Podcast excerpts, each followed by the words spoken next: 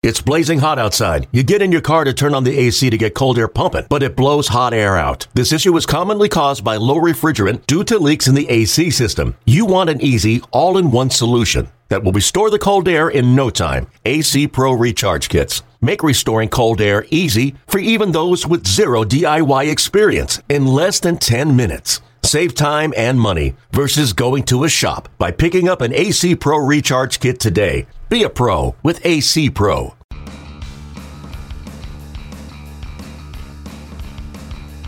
Welcome back to the M L B dot com Statcast podcast. I'm your host, Mike Petriello, joined here by M L B dot com national editor Matt Myers. Uh, today on the show, we're going to talk about the Braves offense, especially Ozzie Albies and Ronald Acuña, and how fantastically impressive the Atlanta Braves have been so far this season. Is the Cleveland offense actually back in action? The bullpen's been a huge problem, but a team that got off to a really slow start this year has been crushing the ball lately. And finally, what you need to know about the shift. We put out a ton of new shift data, positioning data, all sorts of fun stuff on baseball savant dot com. Please check that out. Today, we're going to start with the Braves, the shockingly effective Braves, twenty-five and sixteen. Their six ten winning percentage is best in the National League, fourth best in baseball. They've scored two hundred twenty-one runs, third in baseball behind the Yankees and the and the Red Sox. Matt, are you shocked by this, or are you excited by this, or did you expect this? I am surprised. Uh, we talked about the Braves a couple weeks ago. We hit on like, like, are they for real? Well, What's in it? They've they've kind of kept winning, and you know it's it's it's an exciting team with Acuña and Albies. They also have Nick Markakis, a personal favorite of mine, having a career year at the uh, ripe young age of I guess thirty-four. Uh, but the more, again, similar to the conversation we had a couple weeks ago, I'm kind of like, the more I look at the numbers, I'm like, ah, this doesn't really well, seem sustainable. That's sort of why I wanted to bring it up again, because we did talk about this a few weeks ago. And at the time I said, oh, no, they're not going to, this is not going to last. And the numbers say it's not going to last. And it sort of has lasted so far. Uh, they now have a three thirty-two weighted on base that is second in the majors behind the Yankees. That's pretty good. But they also have a uh, three thirty-two expected weighted on base that's eighteenth in Major League Baseball. I know it sounds weird that the two numbers that are identical could have such a large gap, but that's kind of what's happened early in the season thanks to the very cold weather. They are twenty-fourth in hard hit rate. Now, here's one thing that they're doing very, very well. Two things, actually. They have struck out, uh, they're non-pitchers, so just the regular batters, eighteen percent of the time. That is the best in baseball. So they're not striking out. That's really good. Enormous caveat coming. I know everybody in the age of strikeouts wants to go and say, well, if you're not striking out, that must mean you're a great team. The Astros last year had the fewest strikeouts in baseball. Kansas City, Detroit, Cincinnati, also among the five best strikeout rates in baseball. So it is good to not strike out. I would strongly hesitate before you make the correlation. Simply not striking out makes you a good offense. Uh, what I did find interesting, though, they have a sixty-eight point eight percent zone swing rate. That means on pitches in the zone, they swing sixty-eight point eight percent of the time. Highest in baseball, as we stress constantly on the show. Swing at strikes, don't swing at garbage. Uh, that is a big deal for them, and we've seen that obviously for the Red Sox being a big deal. So it does seem like there are, are some uh, good signs here. Although, uh, you know, when I look up and down this lineup, uh, and what I have handy here is O P S plus, right? So where one hundred is league average. Pretty much everyone they've put out there this year, with the exception of Ender Inciarte, has been average or better. And, you know, Ryan Flaherty is still somehow hitting two ninety-three, three eighty-six, four oh four. I'm not buying that, really. Um, but, you know, obviously... I mean, neither really are the Braves, because they signed and called up Jose Bautista to play third base. a, guy who hasn't, a guy who hasn't played third base in years. Uh, well, so before we get to Albies and Acuña, I do think we need to point out that somehow Freddie Freeman remains underrated. You don't think about him, I don't think, as one of the five best players in baseball. Like, he's a star, no doubt. But I don't think you think about him in the way you think of Trout. You know, uh, and if you look at... Uh, top expected weighted on base for the year. This list, by the way, is extremely satisfying. Here's all the guys who have had a minimum of one hundred plate appearances, and here's the top seven for expected weighted on base. Number one, Mookie Betts, unsurprisingly. Number two, Freddie Freeman, just ahead of Harper, Trout, Votto, J D Martinez, and Chris Bryant. That is a fantastic list. Freddie Freeman is second on that list. He's got a three twenty-five average, four thirty-two on base, five seventy-six slugging. I think it's easy to forget that before he got hurt last year, he was off to another ridiculous start. Probably would have been in the M V P conversation.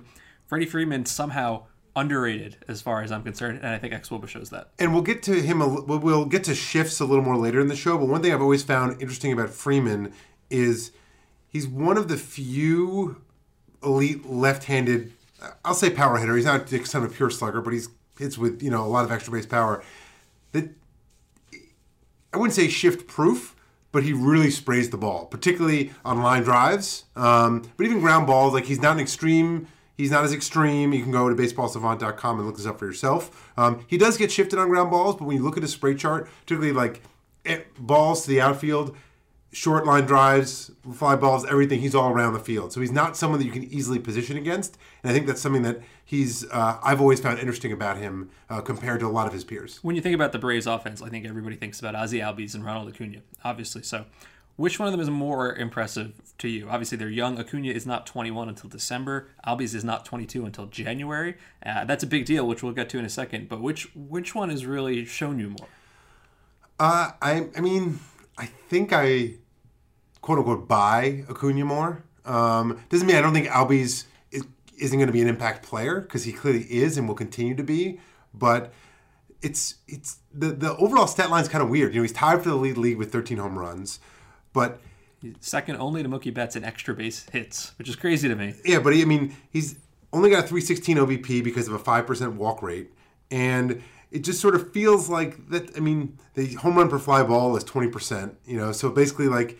He's he's overperforming, is what you say. Yeah, so he's his, overperforming. I mean, his expected weighted on base right now is three forty-eight, and his actual is three seventy-one. So there's there's some truth to that. Yeah, three forty-eight. That's like good, but not great. And Acuña actually has a higher expected weighted on base, which right. you know I think is would be surprising to some, but that's because he hits the ball a lot more authoritatively than uh, Albies does. Acuña uh, over the last week, one forty-eight. two eighty-one, two ninety-six, thirty-two plate appearances. Obviously, let's not go nuts about it. Uh, coming back to earth slightly. But here's what I find interesting about these two guys. Uh, I, as I said, extremely young. And I was interested, when have we ever seen a, a duo of hitters this young uh, and this productive in baseball history? And the answer so far is pretty much never. Uh, if you look at the entirety of baseball history, at least going back to nineteen oh one, there's only been four teams who have ever had two players who are age twenty-one or younger, have at least three hundred plate appearances, and being at least league average, which we defined as one hundred uh, O P S plus, basically because Baseball Reference makes it very easy to search these things in the play index. So only four teams have had two guys who have played a, most of a season and had a league average year together. Some of these teams are guys you've never heard of. The nineteen oh four Phillies had Johnny Lush and Sherry Magee, although I believe Sherry Magee ended up having a very good career. Some of these teams are actually fantastic. The nineteen thirty-nine Red Sox, Bobby Dorr and Ted Williams, that worked out okay. The nineteen sixty-five Houston Astros, Joe Morgan and Rusty Staub, that worked out pretty much okay. And then uh, the nineteen seventy-three Milwaukee Brewers, Bob Coluccio, who I'll say I've never heard of, uh, and Darryl Porter, who ended up having a pretty nice career. Th- that's a decent start right there. A little history lesson for you folks, because I just looked up Bob Coluccio, knowing nothing about him. Um, It sort of speaks the, the hitting environment at the time he played. So in nineteen seventy-three, age twenty-one for the Milwaukee Brewers, he hit two twenty-four, three eleven, four eleven, which was good for a one oh five O P S plus. But like if you just looked at that stat line, yeah. you would not think it was above average season.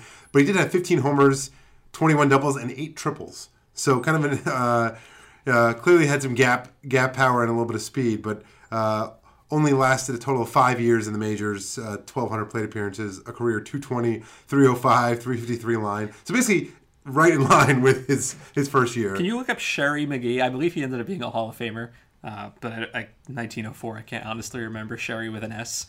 Uh, Magee, M A G E E, while we're talking. So only those four teams are the only four teams that have ever had two league average hitters uh twenty-one or younger. Only two of those teams had that, but with a one fifteen O P S plus. That's where these guys are right now. If they both end up with a one twenty O P S plus by the end of the year, no one will have ever done that. So, uh, you know, there's there's youth and there's two guys up at the same time, and this is potentially a duo we haven't seen before, at least the guys this show. Yeah, it's, I mean, it's it's what makes the Braves one of the most, you know, they like the, uh, the maybe my M L B dot T V go-to team right now, because they're they're winning. I always love watching Freeman hit. You throw these two guys into the mix, and my personal favorite, Markakis, who is trying to uh, continue his quest at three thousand hits. I was going to say, can we can we diverge for a second here? I've never seen Matt so excited than when he gets to talk about maybe Nick Markakis being the least likely three thousand hit guy uh, ever. It's gaining steam. The conversation is gaining steam. He's having the best year of his career. Um, He could make his first. All, he will. I think he will make his first All-Star team ever, for whatever that's worth. I, I think I disagree. I think I disagree. Uh, but whatever that's whatever, he's actually having the season people kind of expect him to have when he was a huge prospect, and he had like an eight-win season when he was like twenty-three with the Orioles, and basically he just sort of went from there to kind of a career of slightly above average, uh, and is one of I think right now only like four players ever to have two thousand hits and not make an all-star team, but I think that's going to change. I don't think it is. Did you look up Sherry Magee? Yes, I do. I've got Sherry Magee right in front of me. Is he a Hall of Famer? Uh, does not specify. No, not on this page. He had a uh, age nineteen in nineteen oh four, hit two seventy-seven, three oh eight, four oh nine, good for a one twenty-two O P S plus with fifteen doubles, twelve triples, three homers. Okay. Well, I think the Braves are, uh, you know, we haven't even really talked about their pitching. Like, their bullpen's been really good. Daniel Winkler has been shockingly good. But the Braves uh, are, are very clearly in it, just ahead of the Phillies in the A L East. And I still think the Nationals are probably the best team in that division, but the Braves are making it very, very interesting, and the, uh, the Statcast numbers behind it, uh, I don't know. Well, I'm not buying it totally yet, but I said that a month ago, and so far I've been wrong, and I guess it's open to whether I'll be wrong again. I mean, the the N L the N L wildcard race is completely wide open, and it's going to be a lot of fun. The A L is kind of boring, particularly with the Cano news. You kind of take probably take the Mariners a little bit, try and oh, knock them down a peg. I think that I, that will cost them three or so wins, and they didn't have three wins to give. So basically, I mean, right now in the A L, it's essentially one team is going to win the N L, A L Central. And we'll get to the A L Central in a second. A L East, Yankees or Red Sox going to win it. A L West, probably Astros or Angels. And then those the second-place teams will win in will play in the wildcard game. What's going to be really interesting is because I think the Astros will eventually run away from the Angels. Shohei Ohtani in the wildcard game. Ohtani, basically, if the Yankees and Red Sox go down to the final weekend and the Angels can rest Ohtani, they're yes. going to basically have rested Ohtani waiting for one, the loser of the N L, A L East who's been like fighting to the fighting to the final weekend. Let's, let's assume the A L East teams are better. So Ohtani and Trout march into Fenway or Yankee Stadium, you know, winner take all. That's I mean, that's I good, that's want good, that. That's good T V. I want that. That's good T V. All right, let's let's move to the American League here. Uh, I, I kind of wanted to. We were looked at Albies. As had Albies had the second most extra base hits in baseball. Number one is Mookie Betts. Number two is Albies. Tied for third place are a pair of teammates, Jose Ramirez and Francisco Lindor. Have you noticed that the Indians have actually been hitting the ball? Uh, a lot lately. I don't think people have, have paid attention to this because their bullpen has been such a debacle, and we'll get to that in a second. Yeah, I mean, they lead they lead the uh, A L Central with a twenty and twenty-one record. And they might not by the time you hear this because they're about to play this afternoon. Uh, the Tigers could be in first place by the end of the day today, which is wild to me. And, you know, I was t- kidding Mike this morning. I, one of my hot takes in our preseason podcast was that the Twins would finish within five games of the Indians, and that looked like a terrible pick as of, like, ten days ago. But since then, the Twins have gone seven and three. The Indians have gone three and seven, and lo and behold, they are now a half game behind the Indians. Buxton's back, making a difference with his speed. Sano's still on the D L, starting to look like maybe one of those guys who's just going to yeah. kind of always be hurt. But anyway, back to the Indians. All right, through April fifteenth, so basically a month ago, and and uh, they they had like a four day uh, stretch in the middle of April where they didn't play because of terrible weather. Through April fifteenth, Cleveland had a two sixty-six weighted on base last. They had a two hundred. two eighty-one, three twenty-six team line. That is atrocious, but they had a seventy-six point gap between their expected weighted on base and their actual weighted on base, easily the most in baseball. And there was good news even at the time. They had a forty point seven hard hit percentage. That was the sixth best in baseball. And if you remember, uh, the, the talk of baseball early in the year was just how bad the weather was everywhere, right? I think Cleveland got affected by this maybe more than everybody else because obviously in Cleveland it was cold. They were playing other American League Central teams, you know, Detroit, Kansas City, it was cold. Uh, they looked absolutely a mess, but there were good underlying signs. We knew this team was more talented than that. Since April fifteenth, in the last thirty days, they have a three fifty-five weighted on base, the best in baseball over the last month.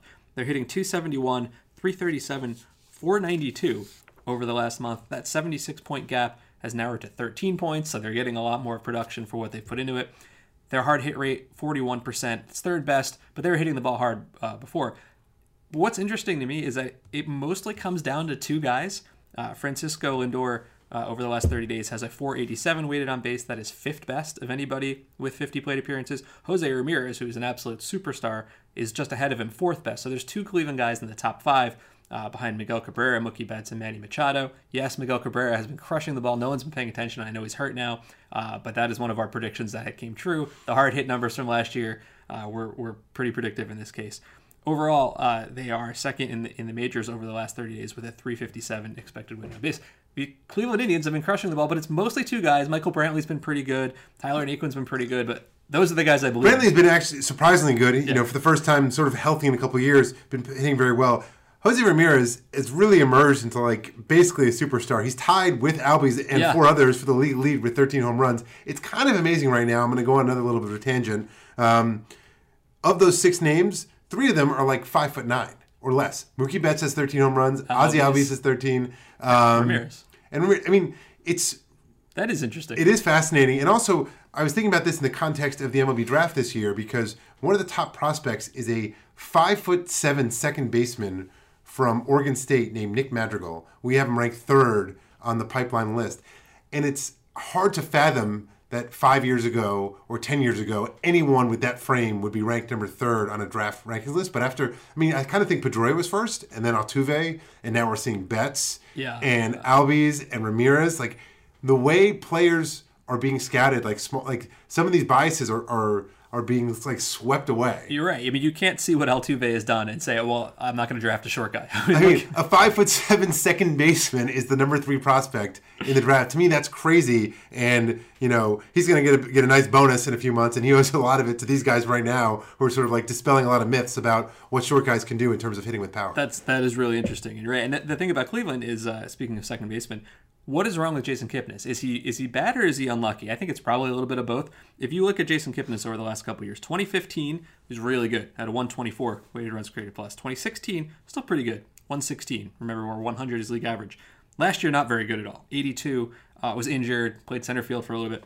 This year so far, he's been a mess. A one seventy-two average, two sixty on base, two forty-eight slugging. That is essentially unplayable, but his expected numbers are a lot better than that. Uh, his expected average is two forty much better than the one seventy-two still not great. Expected weighted on base is three thirty-one much better than the two thirty-three actual. It's the second biggest gap behind only Matt Carpenter. So I will buy that there is some unfortunate luck here, but I will also say that this is kind of a uh, a trend with Jason Kipnis. I don't have a ton of faith in him rebounding to be the player he once was. And they have like a not a clear, like not a like n- no-brainer player ready to kind of step in, but Eric Gonzalez was a decent prospect. He's played well when played, like when he's when he actually got on the field. I mean, limited playing time this year. He's hitting um, three sixty-seven four oh six six thirty-three In his career, his career line is two eighty-two three oh seven four forty-nine This year, his weight on base is four thirty-four Expected weight on base is three sixty-nine which is still pretty good. Again, it's very limited playing time, but you know, Kipnis has also had some some some injury problems. Gonzalez is almost certainly a better fielder at this point in his career. So they have someone, but the, the problem is like Kipnis, it's not really, a, there's not a lot of value as a bench guy, whereas Gonzalez does. I don't know. It's I don't think they're going to bench Kipnis just yet, but it's... Feels like they, they should. I mean, you've also got, the, if you want to go out and get a, a a third baseman, you could always put Ramirez back at second. I mean, that's that's what they did some last year, too. Yeah. Um, you know, I was playing some, uh, throwing some crazy scenarios out yesterday in terms of what the Mariners could do uh, with Cano out. And maybe, you know, like, the, if they were willing to take on Kipnis' salary, they could just, like, take him. I mean, the the, the Indians tried to basically give him away all offseason. And the only, well, reason, the only reason he's not a Met right now is because the Mets wouldn't take on his whole salary. Because the, the the one thing about the uh, Cano suspension is now the Mariners don't have to pay him. So they get back, like, twelve million dollars or so this year. So they should have some money. I mean, who knows if Jason Kipnis is actually an upgrade over, you know, putting Dee Gordon back at second and putting uh, Heredia or Ben Gamel at well, second. I mean, no matter what, now you make a great point, though. They could go out and do any number of things to upgrade their team. And because, you know, they have Gordon now, at least they feel comfortable with him at center or second base, they can actually have some kind of option. They can either get fill either position, essentially, to to replace Cano. So the takeaway here is that the Cleveland offense over the last thirty days has been the best in baseball. And I think that is stunning to me. And Alonso's raking too. Let's not yes, forget. Hit the ball yes. very hard. But it's, it's such a weird team. Like, their bullpen has been unbelievably bad. I mean, this is the reason that they're a five hundred team. Uh, over the last thirty days, seven point oh four E R A, that's worst. twenty-one point nine percent strikeout rate, that's twenty-first. ten point seven percent walk rate, that's twenty-fourth. three seventy-eight weighted on base, that's worst. three fifty-eight weight expected weighted on base, second worst. Now, part of that came when Andrew Miller was injured, obviously. Uh, I think losing Brian Shaw to Colorado last offseason was a big loss for them. But, you know, Miller came back, uh, and he blew the game against the Tigers. He looked terrible yesterday. And it's not just him. I mean, Zach McAllister and Dan Otero both have E R As north of seven. Remember Tyler Olson last year was the guy who didn't allow a run, didn't allow a run all season. Now he's got like a six point five E R A. Uh, Nick Goody was shockingly, like, quietly good last year. Not so much this year. You know, they, they tried out Matt Belisle, didn't really work so well. This team uh, badly needs like three different bullpen arms. And that's, I mean, as you said, they're not running away with this thing. I, I will make the point that uh, Brian Shaw, who again is leading the league in appearances. Shocking. He led the league in appearances the previous two years and also in twenty fourteen uh, has a, a Coors inflated four sixty-five uh, four point nine five E R A, which is good for a uh, ninety-three E R A plus. So he actually hasn't been that good on his own, but um, it's I'm not sure he'd be the savior that they, they're looking for. We guess the bullpen has trouble. I want to make one more point about the Indians before we go to talking about shifts, which is, um, as I noted before, they're in first place with a twenty and twenty-one record. In the wildcard era, it has never happened that a team has won a division with a losing record. However, and we forget this because of the strike, at the time of the ninety-four strike, the Texas Rangers were leading leading the A L West with a fifty-two and sixty-two record.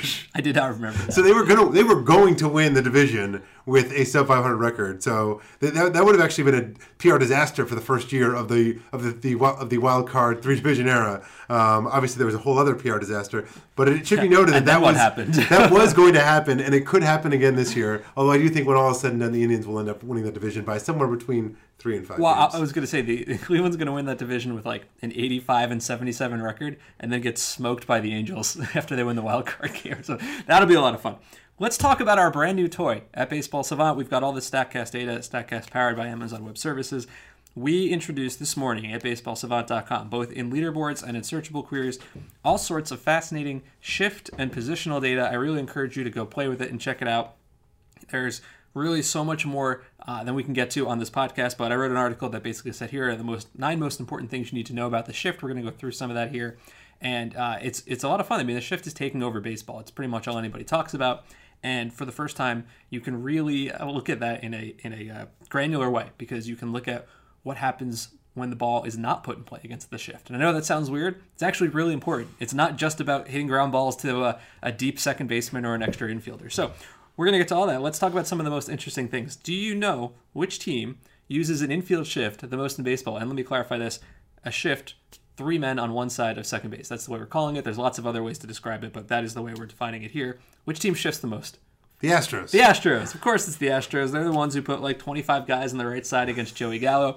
Can I just say, I do think Joey Gallo should try to bunt, because I think that will just stop teams from doing that. Not because I think he'll be successful. I think Joey Gallo probably is a terrible bunter. And also, he was doing this against Charlie Morton, who throws ninety-eight with a movement. This is not easy. Well, that's uh, Joe Sheehan mentioned this on, on Twitter the other day. He made the point. He basically said, you know, when you watch a game, the announcers always lament when a guy can't get a bunt down, especially in late innings. But compare what relievers are throwing now to what, you know, like what the current announcers were playing, what, fifteen, twenty years ago, if not longer, what they had to face when they tried to bunt. It is such a different game. You have Charlie. Every team has Charlie Morton's coming out of the pen, right, throwing ninety-eight with like a crazy slider. Like getting a bunt down is really hard. What I actually wonder is if it's easier for someone like Joey Gallo just to try and like slap the ball the other way, because actually then you might actually get an extra base hit. It, well, that requires him to make contact in the yes. first place, which is an issue. But that is the entire point. I don't think you shift Joey Gallo so that you have a guy to collect an infield hit. You do it so that you get him to stop doing what he does best, which is to destroy baseballs uh, to his pull side. You try to mess with him. I think that's that's the biggest takeaway. And it's not just about batting average on balls in play, which is where I think people have thought about this in the past. I mean, the shift they had against him the other day was like a cartoon. It was like a it was cartoon. Great. It was I like a cartoon. I loved it. Uh, the Astros have shifted the most uh, on forty-three point five percent of their plate appearances this year. They were the most last year. They were the most the year before. Shifting does not by itself make you a great defense. The Cubs very rarely shift. The Orioles shift a lot. The Astros do it well. They do it often. Which team has added the most shifts since last year? I can't even ask you these questions because you're looking at the same list of notes I am. I'll tell you, it's the Kansas City Royals. And I'm actually, I was really pleased by this. Do uh, you know why? Because the Royals were pretty open about saying they were going to do that in this spring. Ned Yost uh, talked to uh, Jeff Flanagan, our, our Royals dot com beat reporter in the spring, and he said, let's give it a wholehearted try and see. Let's get out of our comfort level a little bit, or at least me out of my comfort level. So when he says, yes, we're going to try to shift more, and then the data says they're actually shifting a ton more. Last year, about seven percent of the time, twenty-fifth most. This year, up to thirty-eight percent of the time. That's an enormous uh, difference, second only behind the Astros. Uh, and they shift righty batters more than anybody. It's really fascinating to see a team change this much. I mean, the point about you made before about shifting doesn't necessarily make you a good defense or a good run prevention team. To me, what stands out at the Astros is that they're, they they seem to me the most in sync in terms of not only shifting but also getting their pitchers to buy into it and to adjust, the, to execute in a way that serves the shift. You know, we've seen the way the Astros have gotten Justin Verlander to sort of change his repertoire since they got him. Charlie Morton is a different pitcher since coming. Garrett Cole, the same thing. So to me, it stands to reason that if they're getting guys to change their repertoires, they're also creating strategies to try and induce, basically induce guys to hit into the shift. Uh, yes and no, because I remember talking to a major league hitter about this a couple years ago, and he was a lefty. And he said, well, when they shift me, I expect to see pitches on the inside corner, so I'll grind into the shift. And then they start throwing me ninety-six on the outside corner, and I'm not going to pull that. And he's like, I'm so confused. What do I do with that? And again, I think that's half the point. It's just to mess with guys, get them out of their comfort zone, not see what you expect to see. You know, and that's, that's got to screw with you as a hitter. Uh, which righty hitter is getting shifted the most in baseball? I'm trying to remember if we talked about this on this show like two and a half years ago, if anybody uh, was listening at the time. Chris Bryant is the righty hitter is getting shifted the most. We talked about this, I wrote about this in twenty sixteen, that he is completely ineffective to the opposite field. He very rarely hits to the opposite field, and when he does, his production is terrible.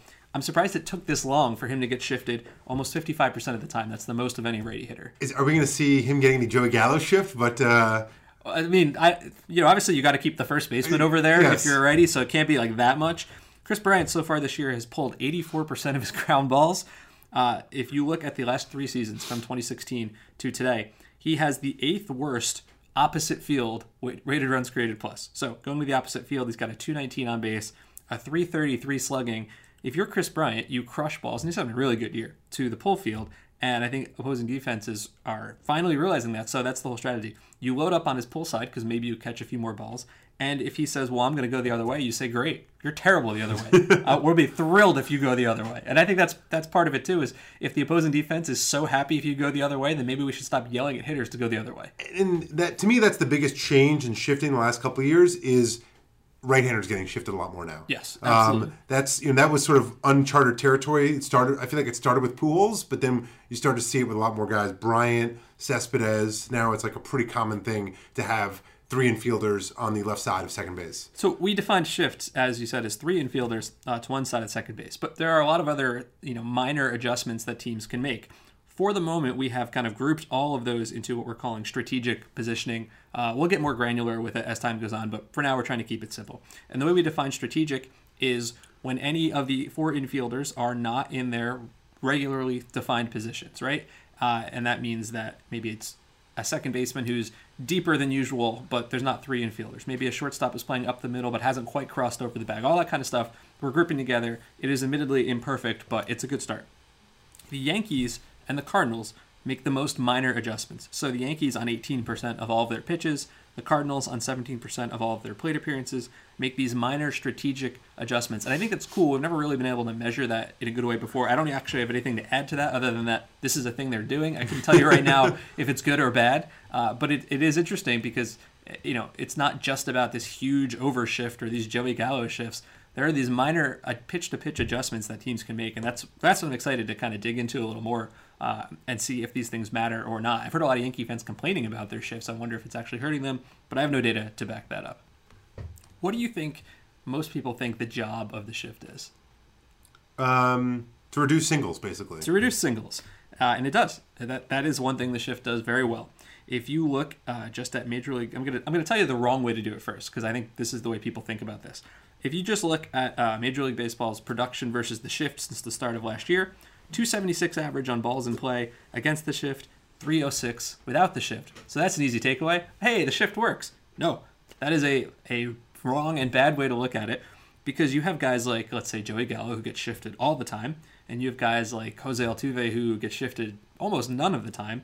And now you're not really looking at the difference between shift and not shift. You're looking at the difference between Chris Davis and Jose Altuve, yeah. which is a problem. So the way we've done this, and I'm not going to repeat this every time, but for the remainder of our list here, uh, we found there were two hundred one guys since the start of last season who saw at least one hundred pitches both against the shift and then not against the shift. So then we compared them to each other, and that means we uh, kind of get past a little bit the uh, the talent difference, and now we're trying to get a little more to shift versus not shift. Uh, these two hundred one hitters, they really they run the uh, the entire spectrum of talent. I mean, Judge and Blackman and Stanton and Arenado and Donaldson are in this group.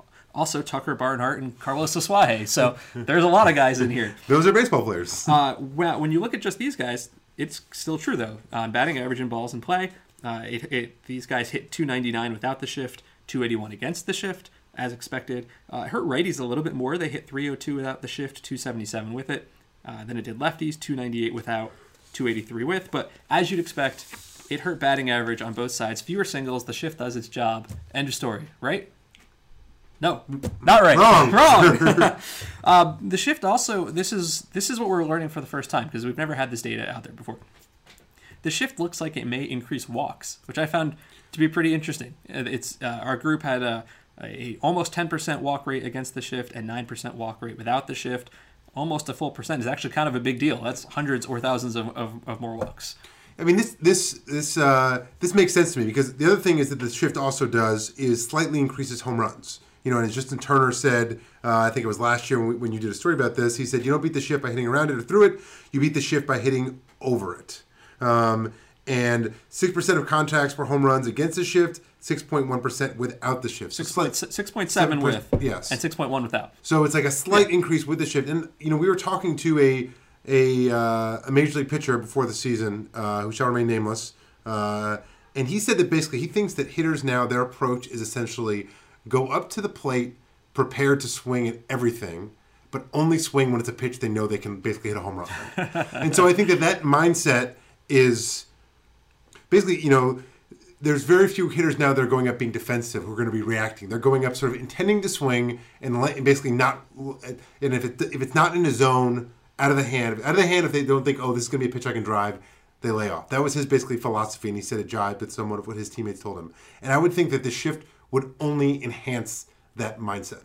Were you surprised, because I was, that the shift may actually decrease the number of fastballs hitters see? Our guys, uh, when they saw the shift, and I'll, I define fastballs here as four seams, two seam sinkers, uh, against the shift, they saw fifty-two point nine percent. Without the shift, fifty-four point seven percent. That was interesting to me. I mean, not necessarily, because I think that a well ex- like nothing can get a player to roll over on a pitch more than a well-executed changeup. Yes. So I think that, like, and that's, you know, you get a week to sort of get, like, a, a ground ball to their pull side.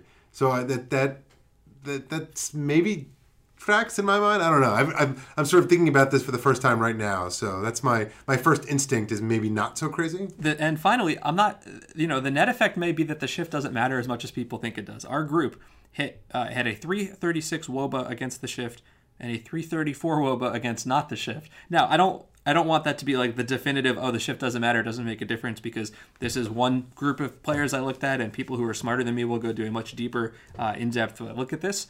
But it is interesting to me, and, and it kind of makes sense. Like, the shift takes away most singles, but it gives back a few more for guys who are willing to do it. Uh, it may increase walks, it may increase home runs, and when you kind of get it all out in the wash, the net effect may not be as much as you think. But I also don't know that you can find all this in the numbers. Like, what is the what is the value of screwing with Joey Gallo so much that he doesn't, you know, hit to his strength, right? That's that's kind of hard to, to bake in here. Yeah, and the um, the other thing that I found really interesting about this is looking at that group of right hand, the the group of batters you talked about before, the two hundred one guys who'd been shifted one hundred times and not shifted one hundred times, sort of our, our I guess our control group, for lack of a better term. The right-handed batters in that group had a twenty-four percent strikeout rate with no shift and a nineteen point two percent strikeout rate with the shift, which suggests to me that the right-handed batters are doing a, a better job of sort of shortening, or at least they're trying to shorten their swing maybe and beat the shift. Because that is a drastic reduction in strikeout rate, whereas the lefties in that group, they actually struck out more against the shift. Yeah, I wonder if it's just a different sort of shift, because obviously uh, if you're a right-handed hitter, you, you still have to have the first baseman over there, right? Like maybe the shifts against lefties are a little, there are more people, I guess is what I'm trying to yeah. say. I, I don't know, but that's that's fun because not knowing uh, leaves questions for us to get to. Yeah, for uh, sure. That is our show, so please check all that out at baseball savant dot com. This is the M L B dot com Statcast podcast.